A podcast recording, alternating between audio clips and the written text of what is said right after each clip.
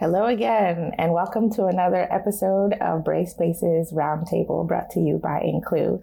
I'm Dr. Dede Tetsubayashi, your host for today, and here with me is Lia James. Lia, I would love to invite you to introduce yourself and tell us a little bit about what you do.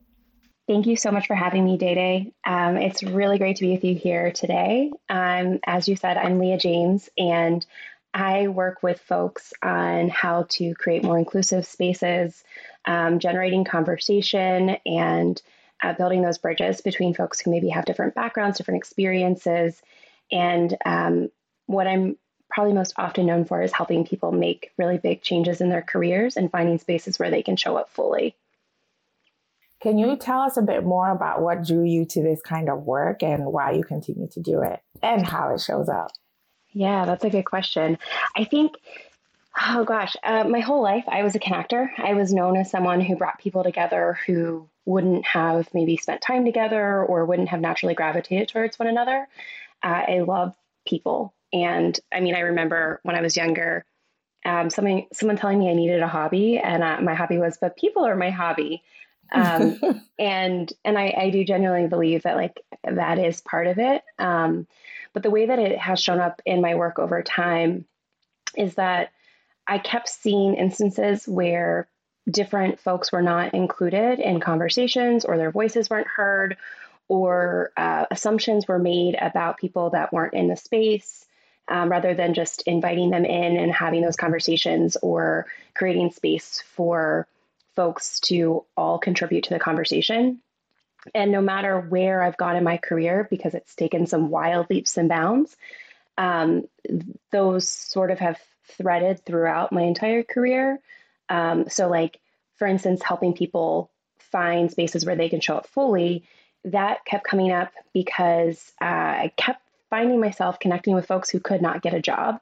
And a lot of times that was happening because of discrimination um, that was continuously showing up. And so I committed to helping them figure out how to find places where they could show up and not have to worry about discrimination um, rather than trying to fit into the box so that they would remove the things that were discriminating or being discriminated against mm-hmm. find places where they could show up and not be discriminated like that's a very different experience mm-hmm. um, and then that led to companies then hiring me to help them build more inclusive hiring practices so that they weren't pushing these folks out um, that I was traditionally working with. So uh, I think that answers your question, but yes, happy to elaborate. Yes, yes. and it also it, it reminds me of how we met originally. Like if you um, got into the work because you connect people, um, you and I met um, through Tech Ladies, and you reached out. I was looking for someone to um, help connect me, um, help me uh, in my job search at the time, and um, connected me to a bunch of people in California where I'd never been um, in the event that I finally, you know, followed through on a plan that we were putting together. I love that memory because I do actually forget that often because we've, you know, we've just, our, our relationship has evolved so much from like mm-hmm. work and collaboration experiences that yes. I love going back to that moment in memory um, because you and I never met in person right. for all the years that we've known each other until just a few months Until ago. Just a few months ago. Yeah. But you've met so many people and befriended and deepened friendships mm-hmm. more than my friendships were uh, with folks that I knew in California that I did originally connect you with. But yeah, I love that memory. And I just remember meeting you uh, virtually for the first time and going, oh, you need to know this person and this person and this person. and I don't know if they have jobs, but let me tell you what, they will help you with that job search. Yes. It's been an amazing journey between the two of us. I mean, yeah. um, seriously, we we haven't had the opportunity to actually meet in person until literally a couple of months ago. Um, and our work has intertwined, we've connected, um, we've leaned on one another, we've uh, supported one another in all of our endeavors, and we've just bounced ideas off of one another, especially when it came to equity and inclusion work. And so I think it's just fascinating that this continues. Um, and um, one of the reasons we actually were able to connect most recently was because of the direction that you're taking some of your work, which is related to the table talks. And I'd love you to to tell us a little bit about that. Yeah. Um, so I've had this dream for years that I would have a dinner series where I physically created a table, literally physically built a table that I could figure figuratively um, embrace building a table, right? Like um, the idea of you have to have a seat at the table to make change happen has always stood stood within my career and like directed me, right? And I um, I felt like I was always fighting to have a voice at the table, and I felt like I was always trying to fit into a space that I didn't really fit into, and that's discouraging. So um, a few years ago, I think I was sitting around the table with a few different friends, and they're talking about all these different, really like high profile projects, and we're all collaborating with each other and and uh, like making really wild changing projects or impact changing projects. And I had this realization. I was like, oh, this is what it means to be at the table. Like, mm-hmm. we're all hanging out on a Saturday night talking about business and things that we want to do and care about. But like, that's also going to make all of us like money to be able to pay our bills and also fulfill dreams that we have. And um, and that's where I got the idea. I'm I'm going to physically create a table because that's what I do for fun as I build furniture. And then um, originally, before the pandemic, it was supposed to just be in my home. I was going to set up audio and video and bring people in to have conversations that have maybe a different perspective, different lived experience, different background, and um, create a, a, safe space or a brave space to have really um, hard conversations. Uh, so I was raised in a small town where I was exposed to very different socioeconomic classes, racial profiles, um, uh, people who are transient, people that were there that lived there their full lives. And I think because of that, I have a lot of different empathy for like conversations. Like I can sit with someone who I don't agree with and listen and and like have a conversation about it. So my hope is that um, I can help facilitate those conversations because that's what I do in my everyday life. So, fast forward to after the pandemic, slash, we're still in a pandemic.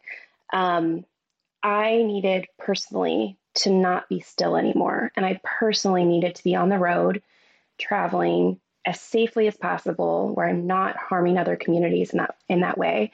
So I packed up my table, I packed up all my woodworking tools into a trailer, and I hit the road.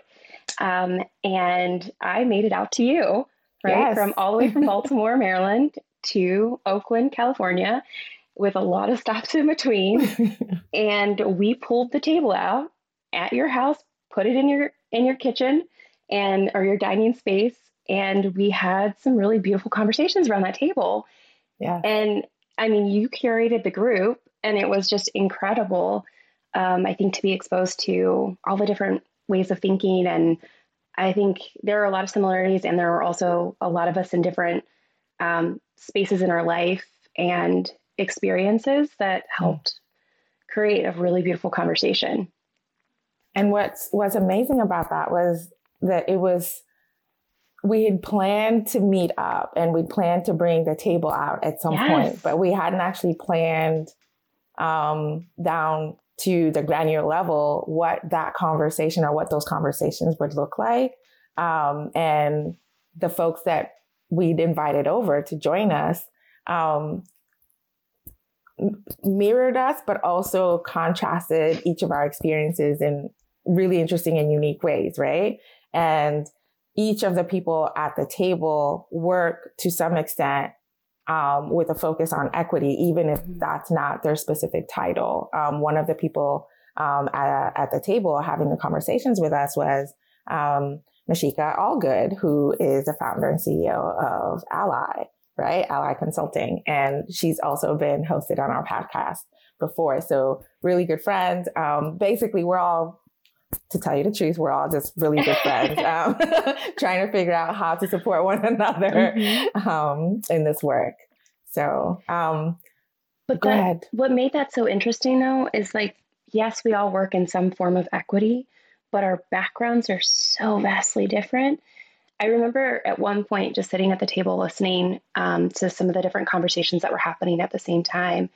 And feeling a little bit in awe, right? Going mm-hmm. two years without having a lot of in-person connection slash mm-hmm. for me none beyond my immediate family mm-hmm. um, to being in a room with this this group of people who just had really wildly interesting backgrounds that led them to equity in, in very different ways, which means we all came to it or coming to it with different perspectives, different ways of thinking.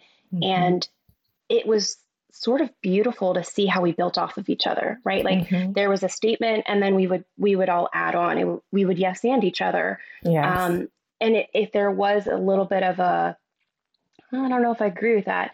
It wasn't an attack. It wasn't mm-hmm. um, a put down, like, mm-hmm. no, you're wrong. It was mm-hmm. more of a, I see you. And then here's my experience with that. Right. Right. Which mm-hmm. was, mm-hmm. which I thought was so incredible. And I think what we were able to emulate um, so naturally is what we try to do in the work yes. with other folks when we create safe spaces and brave spaces it's about building those relationships and it's about building um, connections so that you can have those hard conversations compassionately, you know, even when it's uncomfortable, even when it's painful, even when it's really difficult, knowing that on the other side is someone who's actually listening and taking into consideration your emotions and handling that with um, um, care, with care. and your key mm-hmm. word right there was compassionate and care, mm-hmm. right? I think that's where we get in trouble is when yes. we don't approach those conversations with compassion and care. Mm-hmm. And I think that leads me to one of um, uh, the questions that I have is like when you create a strategy for for doing this work for for a partner, uh, a customer, um, however you you name the people that you work with, um, what do you consider to be signs of a good strategy? And then what are signs when, um, if you think that strategy is doomed to fail? Mm. Oh, that's such a good question. I am actually kind of dealing with this right now. Mm-hmm. Um, I'm, I'm muscling through it a little bit. So I think the things that I'm looking for is that the leadership that is leading the path, right? You have to have leadership bought in and truly deeply understand why they're making this shift. Mm-hmm. That it's mm-hmm. not just for looks or for um, to check a box. Like check it's it's a genuine understanding of why they need to do it mm-hmm. and commitment to it, no matter how hard it gets or uncomfortable it gets. Um, and they also have to be building with the rest of the team right? Like it has to be done in a um, participatory centered process. Um, so that, uh, so the problem that I'm having right now, I'll just say that so that it'll help as I'm like slowly trying to share the story mm-hmm. and not like say it. So the story that I'm, I'm dealing with right now is I'm um, helping a group of people um, rearrange a process within their organization and reorganizing that process, their solution was just build it and we'll make everyone use it. And it doesn't it doesn't work that way, right? If they're saying that they want their team to be more um, engaged and they want to feel like they're uh, attracting new candidates to come and be a part of this team, and they want to stop bleeding the uh, their team members so much well, then we can't just build it and force them to use it. That's not the answer. That can't be the answer. Um, so, in order to do that, um, instead, they need to bring everyone to the table. And if you have a large company that's like thousands, upon thousands, thousands, you can't have everyone at the table. But you do need representation at the table in order to build it appropriately um, and in a way that people can engage with it. So, um, yeah, that was a really long roundabout answer. Is but basically like I'm looking for is the leadership fully, genuinely bought in? Do they have people at every level of the company represented and all of the different demographics that they are serving represented? As well as does their team reflect the people that they're serving? Right? Like those are other things that they do have to take into consideration And I often see that piece missed out or mm-hmm. missing in it. Mm-hmm. mm-hmm. That's a that's a great point because um, we often focus on internally. We look internally at what's happening in the house, so to speak. Like we have to fix our house or get our house in order in order to then be able to support others. And that's critical when we're working with organizations that are building uh, things and putting them out into the world or creating something that is actually touching and impacting folks around the world. Um, mm-hmm. But so many programs focus only on hiring. Yep. And they don't fully like. And they don't connect yep. to the rest of the organization, overall organizational goals, and it doesn't connect to the relationships that that organization is relying on building to then be able to impact those communities. And none of the communities that they're impacting usually are represented in programs. 100%. I have two really good examples for you. One client I have is um, a product that serves internationally. And they do hire internationally, but everything is centered around the US. So um, they do all of their trainings on US time. They do um, any event on US time. They do a lot of things that reference US pop culture or US mm-hmm. norms. And I was actually coaching one of their um, one of their employees that's not US based.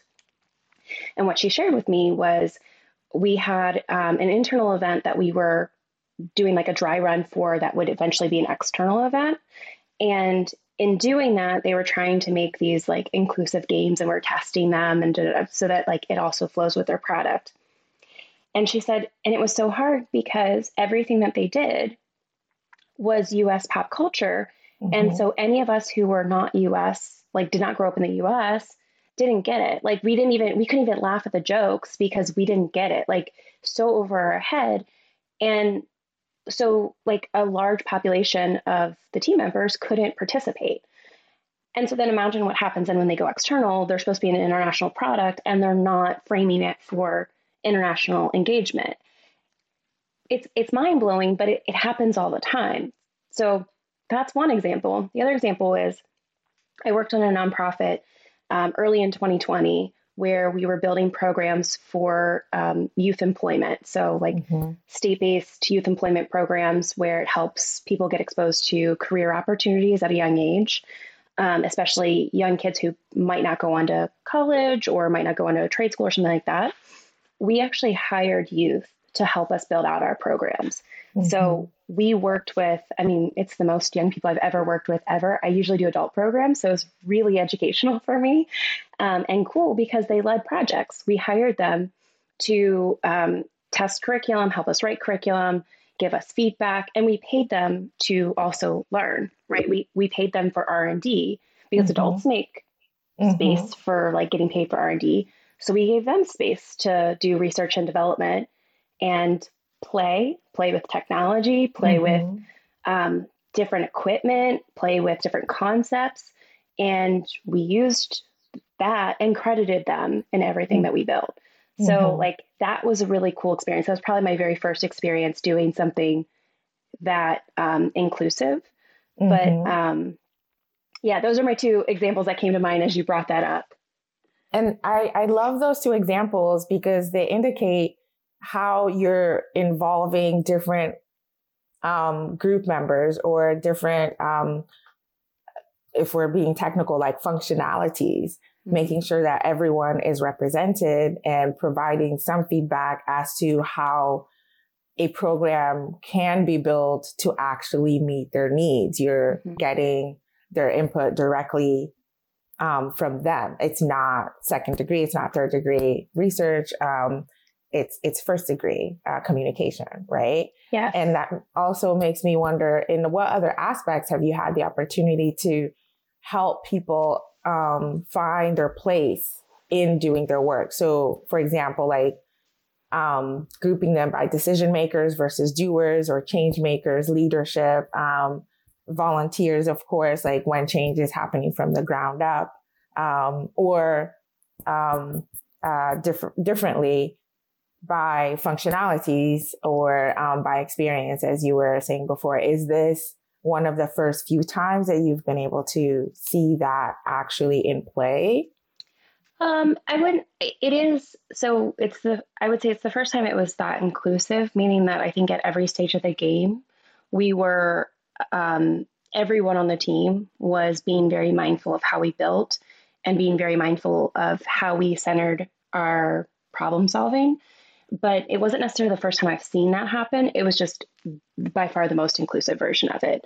Um, I mean, I think what's interesting is almost every group that I've ever worked with struggles with identifying who goes into the leadership position versus who is, you know, a change maker and a doer and like where those assumptions come in.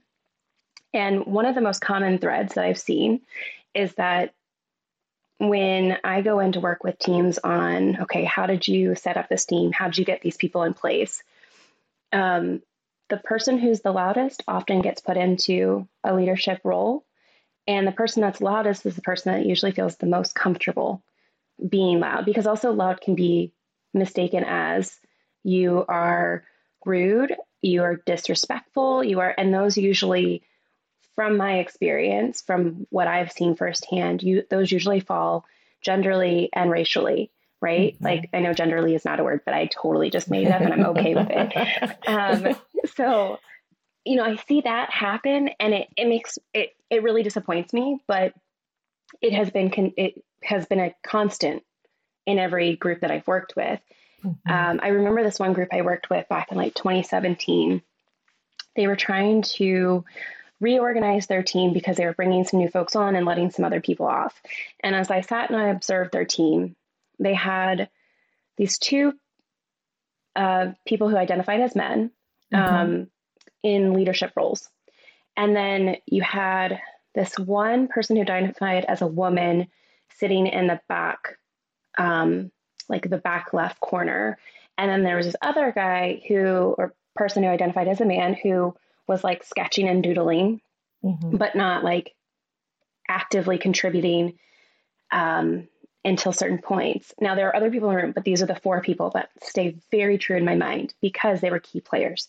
So, the two people who were identified as leaders, they definitely facilitated, but they also facilitated a lot of tension and they facilitated a lot of um, uh, frustration and they were really mm-hmm. good about stirring up drama and chaos. Mm-hmm. Whereas the other two who I mentioned, again, not the only people in the room, but these are the four that stood out.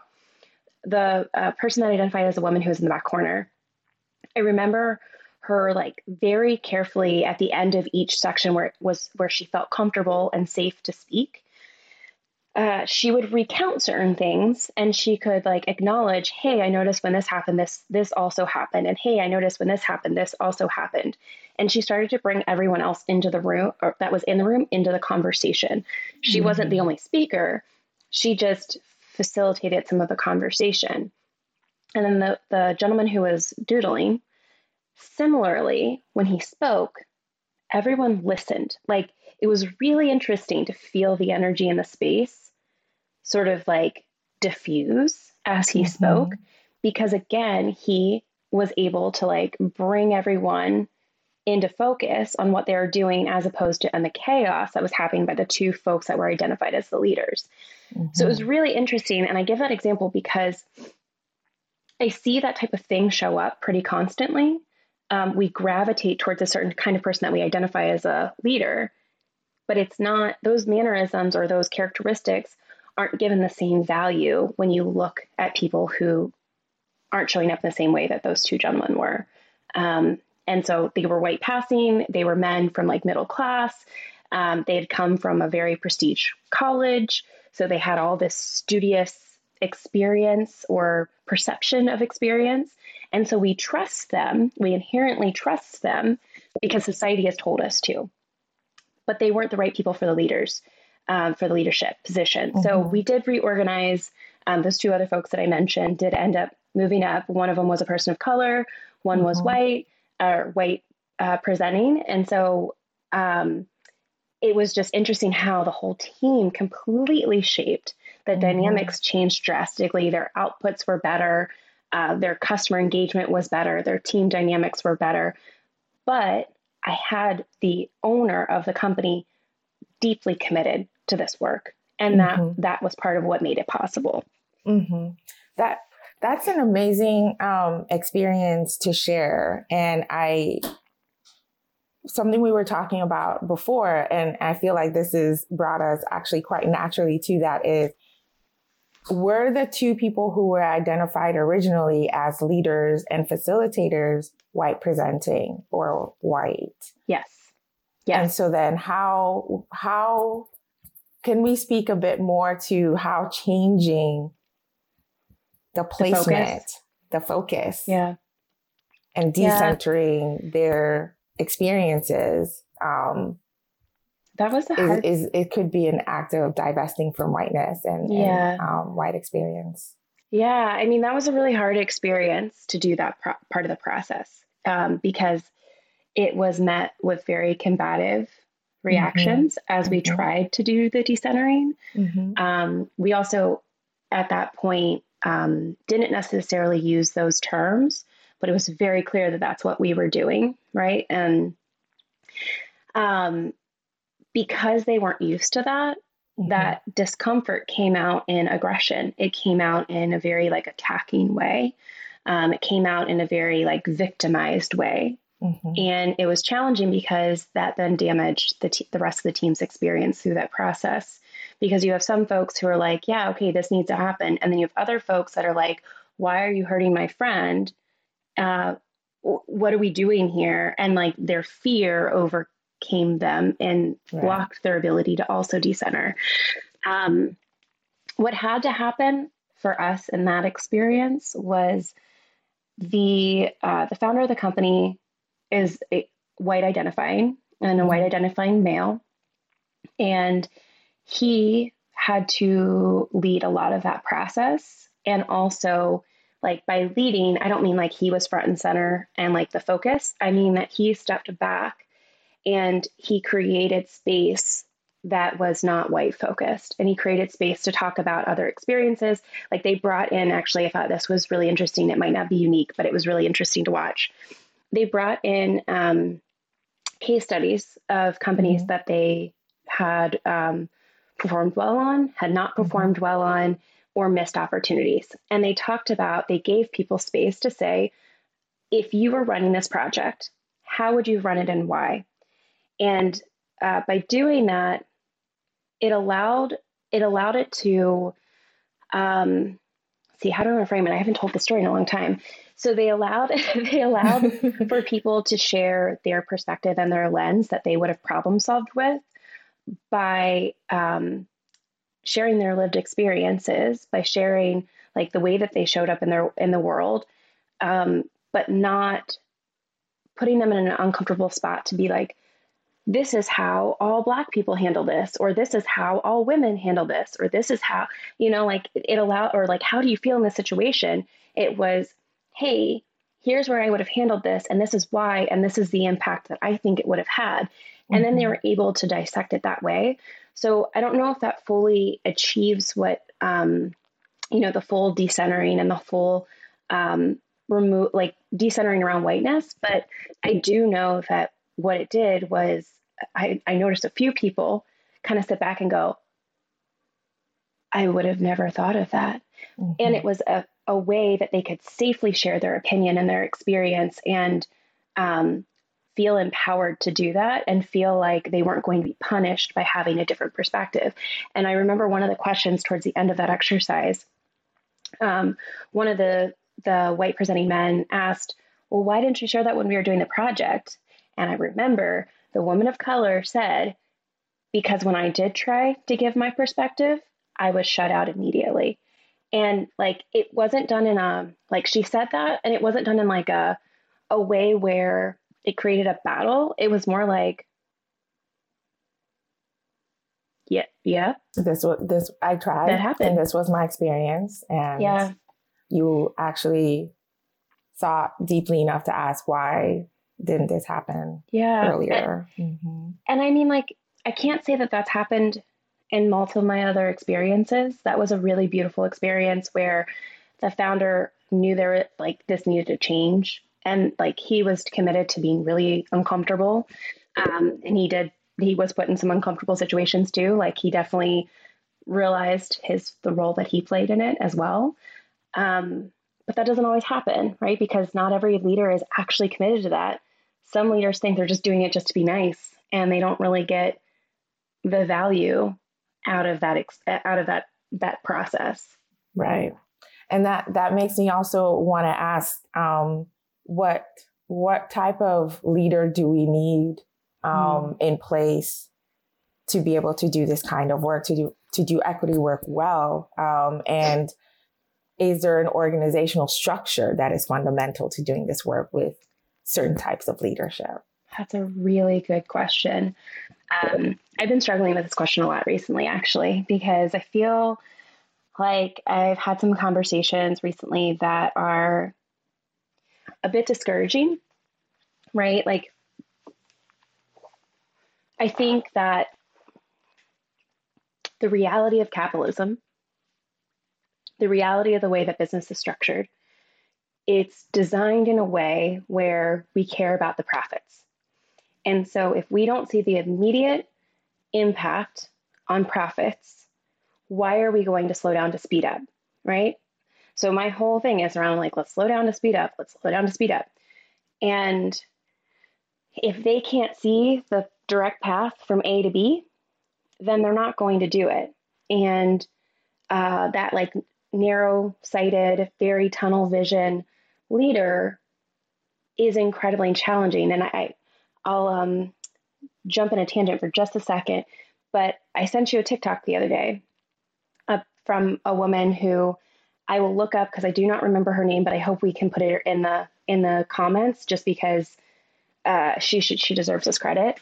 Um, but so she talked about how leaders at a certain level should all have therapists, and as a leadership coach, she makes sure that they have therapists because if they don't, it's a red flag to her. Because uh, her line that I think was the most impactful to this question that you're asking is that she said, when we're in really stressful situations or if we're in burnout, we don't show up how we're supposed to. We show up how we are at our core. So if you have someone who is in a leadership position who has never been in a, a situation of oppression or has never been in a situation where they have they like personally care about about making these changes, they're going to react in their default. To your question about what leaders we need in place in order to make this equity work actually happen and actually stick, I think we need more folks who are more directly tied to the work.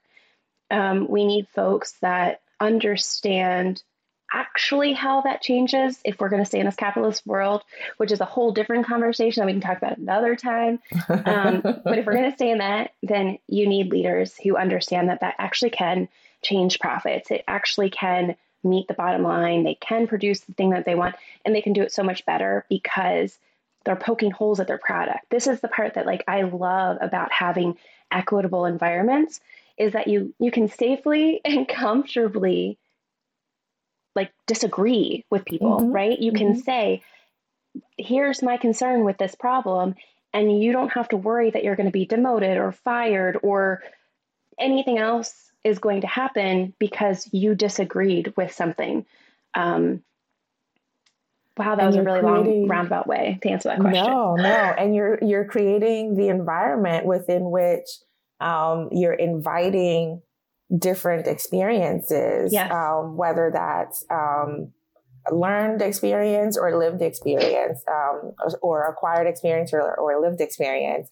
You're inviting the space to actually work with all of the people who usually are second thought or third thought, right? Um, and I'm not even sure if that's a term, but hopefully that it makes sense. Now. Um, it makes sense. They're not the primary concern. Yeah. Um, when they should be, their their experiences should be centered because um, when we work with them, we're actually asking the hard questions like, well, how do you actually make this thing available to as many people mm-hmm. as possible in the ways that they will use it? Right. Um, in the ways that it actually solves a problem for them. And if it does, if it's not solving a problem, why is it on the market in the first place? Why right. are we creating it? Right. So a good example of that, uh, when I was talking about earlier, the nonprofit where we where we hired youth to be a part of our team, we were working in a market where um, access to internet is like the digital divide is very high. Sorry, I want to make sure I said that correctly. The digital divide is really high, and so I think where we were, it's like forty percent of families or households did not have access to the internet. Okay, so when we were building this product, it had to be built in a way that they could go somewhere to download it and then they could work offline and still like get all of the features.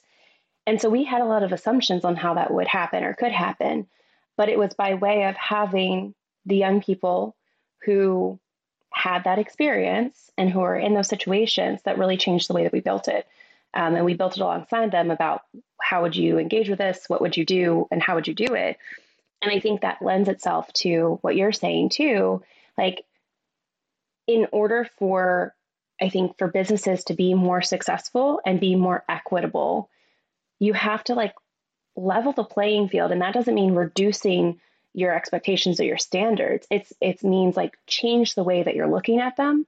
Um, that's part of why I started doing a lot around skills based hiring to reduce credential barriers, to reduce past experience barriers. There's a lot of transferable skills that um, come out of a lot of different experiences. Like I worked for a long time with a woman who um, did work at her local church, and uh, she ran a bunch of, of community events and did a lot of project management. And uh, she was in a position where she needed something a lot more substantial. She couldn't do um, kind of like piecing together her career anymore. She needed something, but she kept getting rejected from stuff. And when we reorganized the way that she was presenting herself and like really talked through the tasks and talked through the skill set, she got a job in the tech industry like that and like doing something she loves with a team that appreciates her, right? But they had to be willing to look past the fact that her last job didn't say that she was a project manager, but she had all the skills for it. So yeah, you need those people in those leadership positions that, that get it and and want to get it and want to make these changes. Mm-hmm.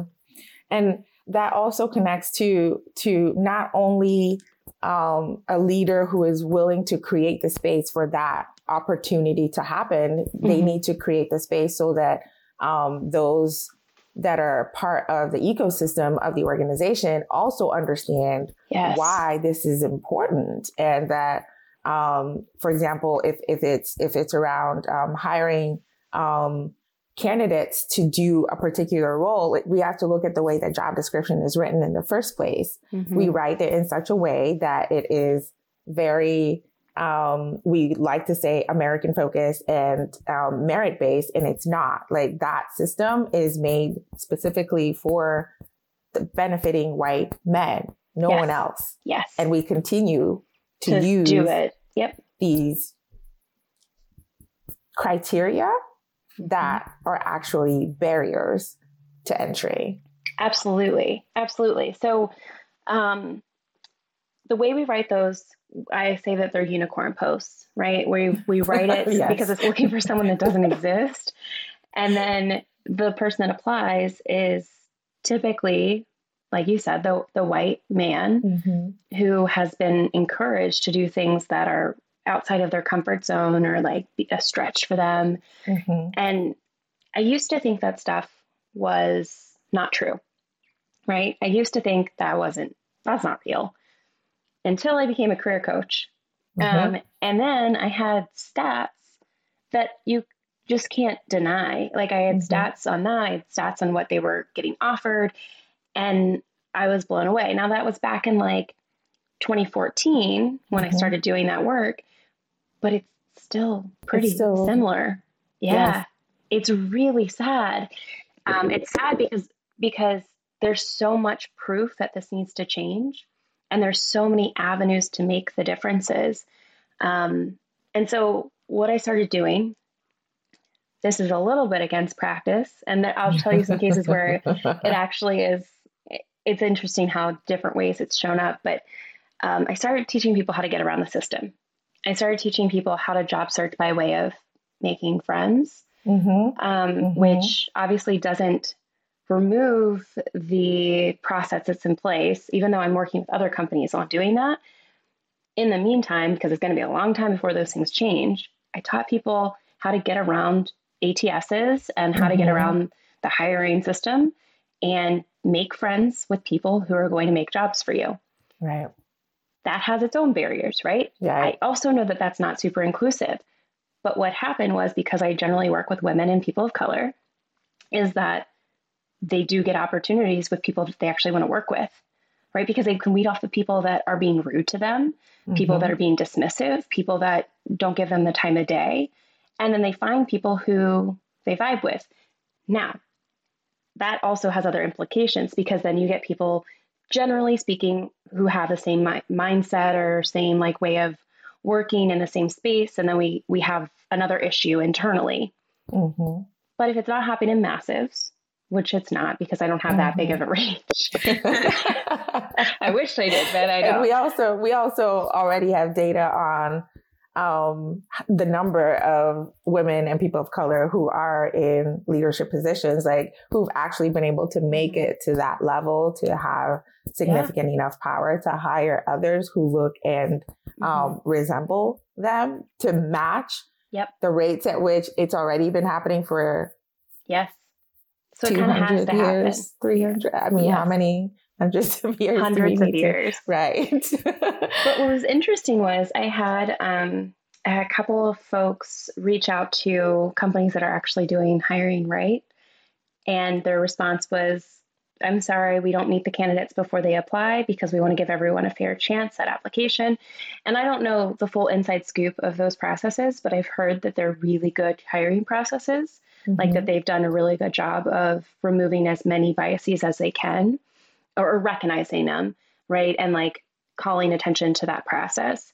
Um, so I really, maybe this is my call out to companies that are doing that Mm-hmm. I would love to research them and I'd love to mm-hmm. understand how they're working because I look at their teams and they look like they are they have great representation of different um, different racial uh, communities on on staff, uh, gender presentation, um, maybe different backgrounds from like past careers. Because yes, I look at people's LinkedIn's for sure.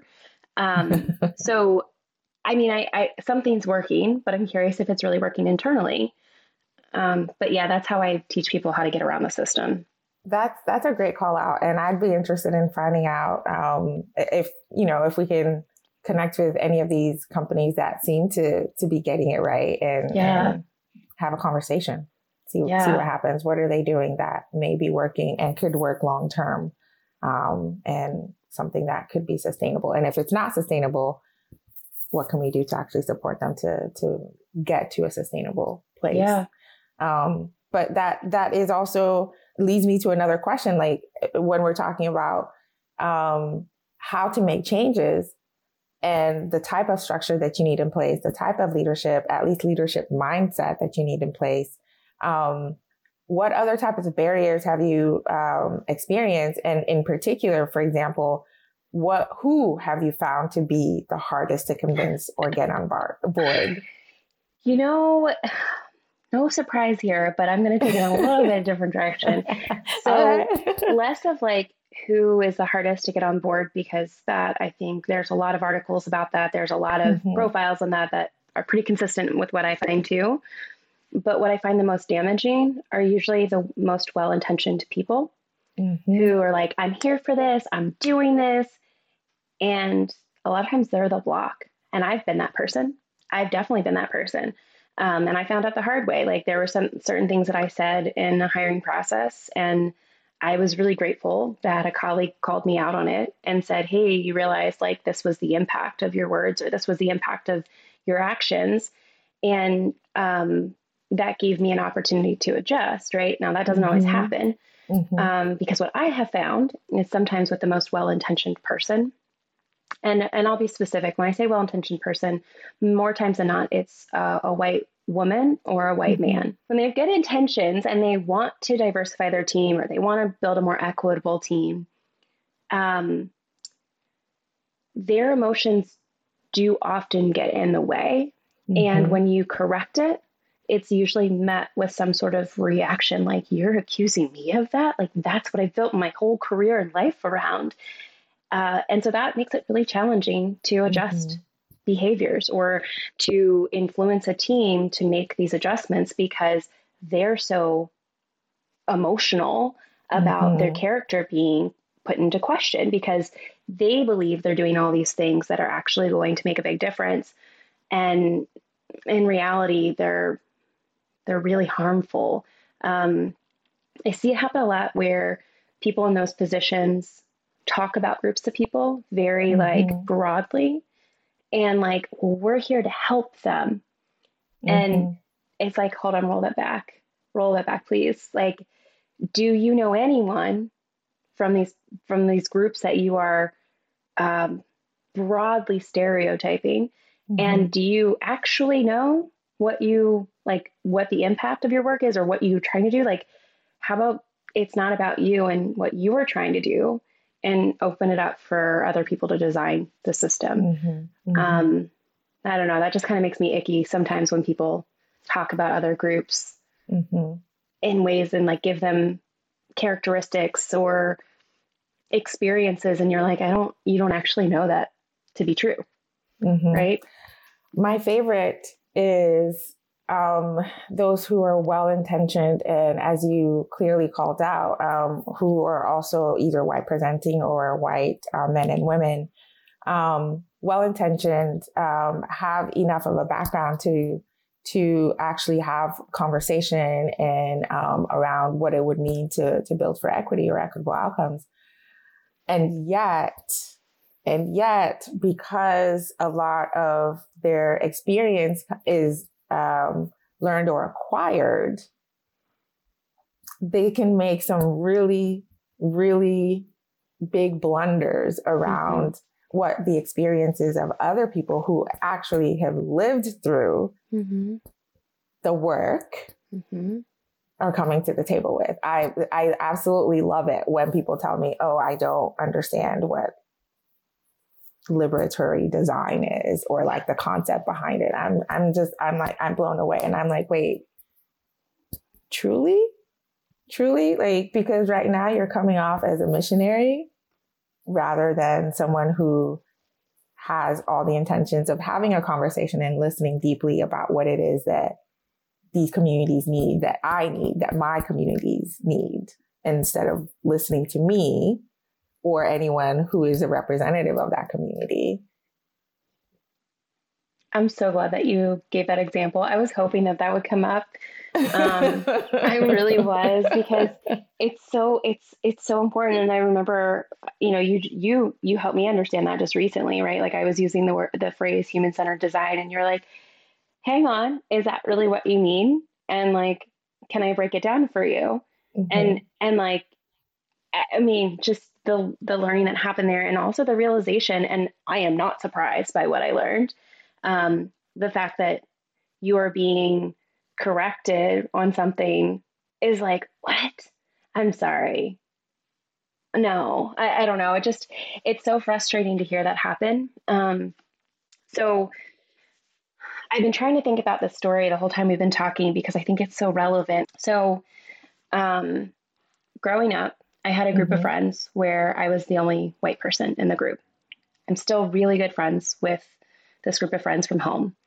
And um, back before the pandemic, I was sitting in their living room um, and we're talking about uh, different ways to do this table series before it like came to fruition, before I built the table, before whatever. And I was talking about how um, all these different things that I wanted to create. And, you know, like my business ideas, they just come out of the hat like this, right? So we're just we're sitting around we're talking about the table series and kind of having a table series except, the fact that we're all friends mm-hmm. and i was saying how one of my dreams was uh, to create um, a tiny home community where mm-hmm. it was specifically for uh, women coming out of domestic situa- domestic abuse situations and i said you know the concept it takes a village to to care for a family and i i was like this is a great way for people to have ownership and part of them can be Airbnbable and like they can own them and this whole thing. I had this whole vision, right? And one of the women stopped me. And she was in a domestic abuse situation years ago. And her kids are a product of that situation. And uh, she lives in mid to low income neighborhood. Mm-hmm. Mm-hmm. And um, I mean, she is one of the hardest working people I know. And and like actually just recently opened a coffee shop that's like pace, like sliding scale, like the whole thing. She's incredible. And she says to me, she goes, I don't agree with that. And I have a lot of concern with what you're trying to create. Like you have good intentions. You have very good intentions and that like you want to do something kind for people that for whatever reason you're feeling your heart strings are tied to. But um, what I would love to see instead is if you can put houses together that are a mixture of women coming out of these situations with um, high net worth folks, with low income folks, with, you know, like the old concept of like a mixed income neighborhood, but like she yeah. took it whole new level, whole new level. And she was explaining all these things and she was like, and I said, like a mixed income neighborhood. And I, and like I went on to say, as if she didn't know, um, this was like the very rude moment of me. I was like, you know, like in theory, they sound great, but like they don't actually work because you have this like very big gap of people from high net worth that don't want to be in a low income neighborhood. In a low income neighborhood, then or the mixed income becomes low income and and then what if you have people who are coming out of domestic abuse situations and they're around other people who are abusive and like there's all these problems. And she was like, whoa, whoa, whoa, whoa, whoa. Here's another way to think about it. Mm-hmm. Um, and so she started talking about like the idea that uh, the way that it's approached right now is you're thinking very much of like what certain folks can do for other people rather than how it's a mutually beneficial situation and how like you can learn everyone has something to learn from each other and the way she went on to describe it was so beautiful. And i, I use that often when i think about teams. And I, I use that often when i think about products and i think about um, how we're bringing everyone to the table to have these conversations. Like when you have someone who is, like I did, speaking very broadly about a group of people that they're not a part of, building for that population of people because you think you're doing something really good for them. And obviously, I had good intentions, but the impact of that was not helpful. The impact mm-hmm. of that mm-hmm. actually was probably could have been harmful if I didn't have the right people around me. And the way that she was able to speak to her personal experience and what she wished she had been around and what she wished she'd been exposed to and what she wished she had had access to, and then also what she could contribute to the situation was incredible. And like, I mean, just changed the way that I thought about all areas that I show up in and learning mm-hmm. how to mm-hmm. Stop mm-hmm. talking when I shouldn't be talking and like let other like not let that's not fair but like back off when other people should be the ones building do the deep listening. Yeah. Mm-hmm. Yeah. Mm-hmm. And be the partner when it's yeah. time to be the partner. Mm-hmm. Exactly. Like support, yeah. be the ally, mm-hmm. be mm-hmm. like, what can I contribute to to help out? Or is it nothing? Like, is it just me just sitting here like listening and processing and having your back? Mm-hmm. Or are there other skills that I can contribute to Correct. what you're working on? Correct. I love that example. Um, and I don't think it's as cringe as you thought it was, especially since, you know, you actually listened to your friend. Um, and thank goodness that you had a friend who felt safe enough to be able to, to share that. that. with you.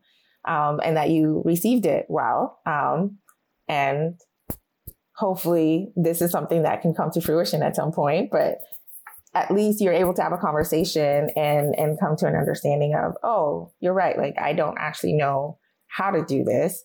Um, I haven't been in this situation, maybe, um, and I should probably listen to somebody who has been um, mm-hmm. in a similar situation. Yeah, um, that that is such an important story, and I love it because it is exactly what I try to showcase in the work that um, I do with incluu when we work with teams who are building again like products um, that impact people around the world, we don't think about people who don't have accessibility to that product um, or act, sorry, we don't think about people who have differential access to that product and how that access is different um, and in what ways fundamentally that can hurt um, or harm them.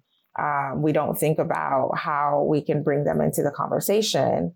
And we already have such amazing use cases or case studies of building for people with the least amount of access. Like if we use the ADA, uh, which is coming up on what, 30th anniversary? I want to say 31st. I know. Um, yeah, something like that. Sorry, I was like, mm-hmm. I don't know the exact it's, number. It's an adult. yeah, it's an adult. adult. It's an official adult. yes. um, uh, the the the changes that we've been able to to make because of um, that the ADA are useful for everyone. Mm-hmm.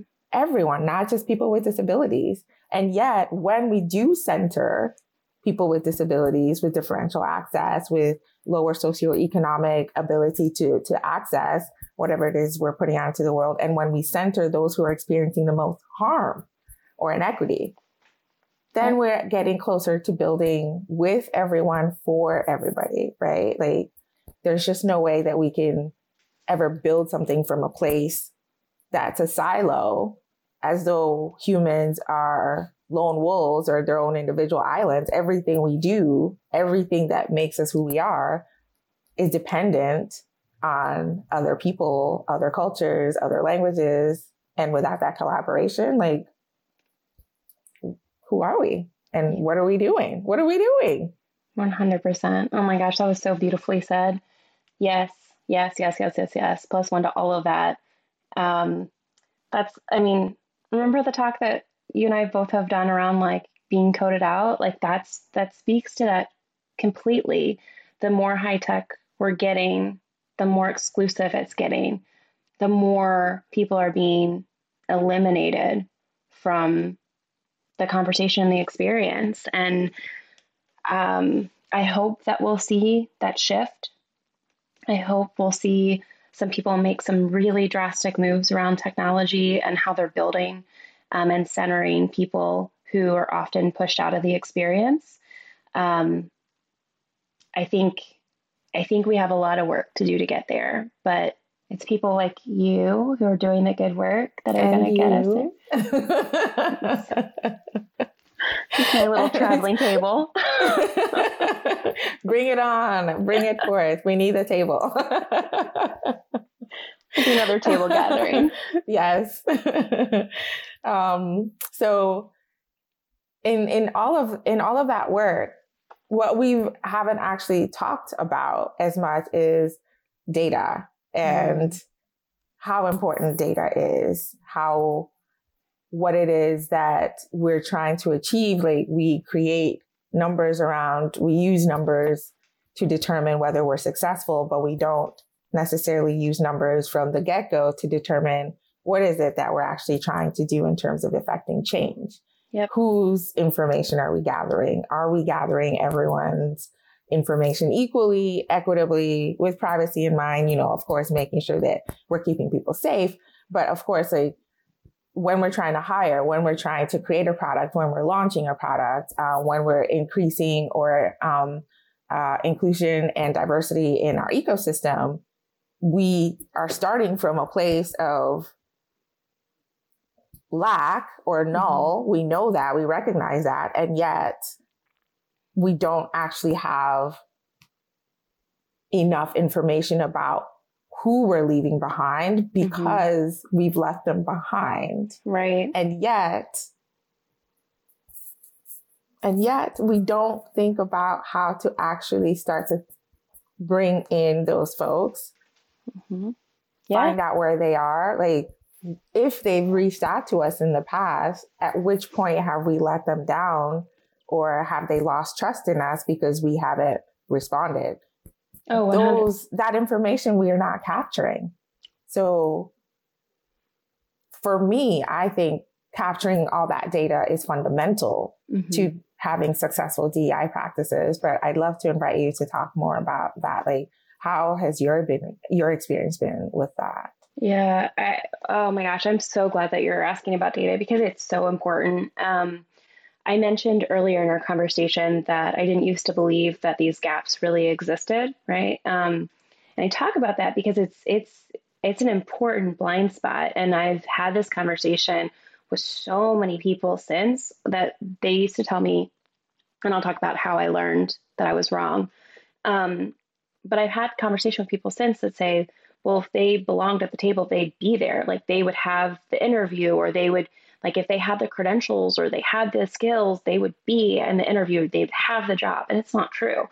And so helping people understand that um, does take data. Data is challenging because, especially right now, so many people are questioning data because you can make data tell the story you want to.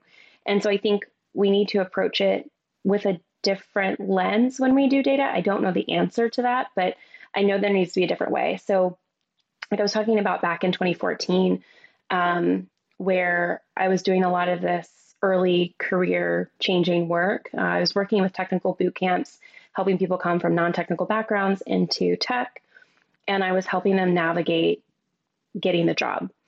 Um, so before that job, I did not believe there were as large gaps as there were in hiring practices, large gaps in salary offerings, any of it. I was just like, eh, no way. And then I got into it, and the numbers are unreal. Like, we tracked everything because we just did. And this was before we had a requirement to track these things. So we tracked everything and we found that like the, the number of men getting jobs after our program versus the number of women. And then you add on any other like intersectionality, like with um, your race or your education background or your past experiences, your past jobs, et cetera, et cetera, um, those numbers get smaller and smaller. And the offers, I had a really hard time believing that someone would offer one person something and then turn around and offer the same job, same thing for a much lower price. But it happened and we tracked it because I looked at every single offer that came through to our students because they had to come to me, we'd talk about it and we'd like learn how to negotiate together. And um, if it weren't for tracking that, like I noticed it, I noticed the trend and I was like, that's weird. And then I pulled the numbers and and I don't remember them now because it's been since 2014.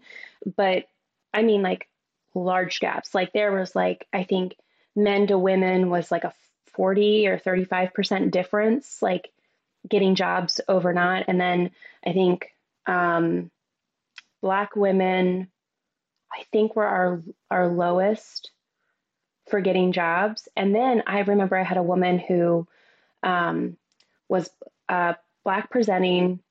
She identified as part of the LGBTQ community, and uh, her background was in a part of town, like her address and her, her like work previously. So even if she took off her address, they'd still see where she used to work, was in a part of town that was seen as like a crime ridden part of town. So those biases came into play. Um, but, you know, if again, like if it weren't for the fact that we are tracking that information, I could have had these one off stories for you, but I wouldn't understand how consistent it was and how consistent that continued to be. And like when you report it, you don't want it to look like it's your fault. So I remember certain folks trying to tell the story differently or trying to find different ways to tell the story and trying to explain why it was this way. And it was like, no, actually, we just need to report it because this is this is bad. And and like I'm not reporting it to point fingers. I'm pointing reporting it because we need to make a change. And we need to do something drastically in order to make sure that this isn't continued. Um, you know why why do companies still not track their demographics and release their salary data? I don't think there's a surprise there. I think I we all know why. there. Yes. I, yes because they don't look good. they, they don't, don't, look good if you follow yeah. the tiktok or the instagram or the twitter threads where people are releasing their mm-hmm. salaries it's pretty clear where the money's going and where it's not going and mm-hmm. why that data is super important yeah. why it can change a, situ- a situation or a um, a process. Mm-hmm. Mm-hmm. And of course, then um, how that data is used is so vitally important. Who mm-hmm. has access to that data is also really, really important. Um, it's it's I believe, necessary for many companies if they're not already collecting that data mm-hmm. to be able to do so, but hand it off to a third party person so that, um, like you said, people aren't trying to use the data to tell a story that's not true, true. Mm-hmm. Um, or to tell a story that makes them look better. Um, not necessarily because they're at fault. It's not that they're at fault, but it indicates that changes need to be made. And if they're not ready to to reconcile with that, then they'll play around with it to to to tell a different story. Absolutely. Um, so I think it's it's really important for for companies to have um, someone external, an external party who is gathering this information and also doing it in a manner that keeps the people whose information is being gathered safe. Yeah. We don't want that information. Um, yeah. Yes. The the safety piece is I think a really key part of it. Um, so okay, so I'm primarily based in Baltimore. Mm-hmm. Baltimore is, I think, reported 60% black, I, I believe. And um, I was at a big industry event for advertising. Mm-hmm. And I remember afterwards they were saying how much more diverse it was from the previous year and how much work they had done and how great it was. And I remember thinking, were we at the same event? Because from my angle, I didn't see any changes. It was definitely predominantly white. And I think like it was, or white presenting, I'm sorry. Um, and I think I saw a handful of people of color, and it was predominantly women. And it was, uh, I don't think I saw anyone with a visible disability. Mm-hmm. Mm-hmm. Okay. So that doesn't mean there weren't people mm-hmm. there with disabilities, but right. with a visible one. Mm-hmm. So I'm thinking, where are we getting our information? Like, how are we, how are we like, like basing this, this success um, what does that look like? And I started asking these questions, and I remember them being like, well, uh, uh, it just it felt like, did you see this person or this person? It's like, uh huh. But interesting. I was like, we need to start like, here's where tracking and actually setting metrics of what success looks like because mm-hmm. they set out for this mission of diversifying this organization, diversifying the board, and diversifying all these things. But they didn't have any meaning behind it and mm-hmm. they didn't mm-hmm. have any metrics to track what that looked like. They didn't have like nothing was like wrapped around it in order to actually track that change. And in a city where you have 60% black people and you you did not have that same turnout at your event, there's an issue. Mm-hmm. And if you're not tracking so that you can start making those steps forward and so that you can start seeing that that progress more than what your perspective thinks you're seeing, right. Then like there's not going to be change. There never will be change because we're going to stay in the same spot. Mm-hmm. You're not forced to do anything. They're not forced to do anything. They're not forced to actually see that the way that they're hiring is um, is a manner that uh, is just a repeating pattern recognition. Mm-hmm. Like they're hiring mm-hmm. folks who look and feel like them, who could have grown up with them, or who could be their neighbors or a brother or a sister um, or a family member. Mm-hmm. Um, we we hire what looks and feels like us to us. We pattern recognize that's just who we are as humans.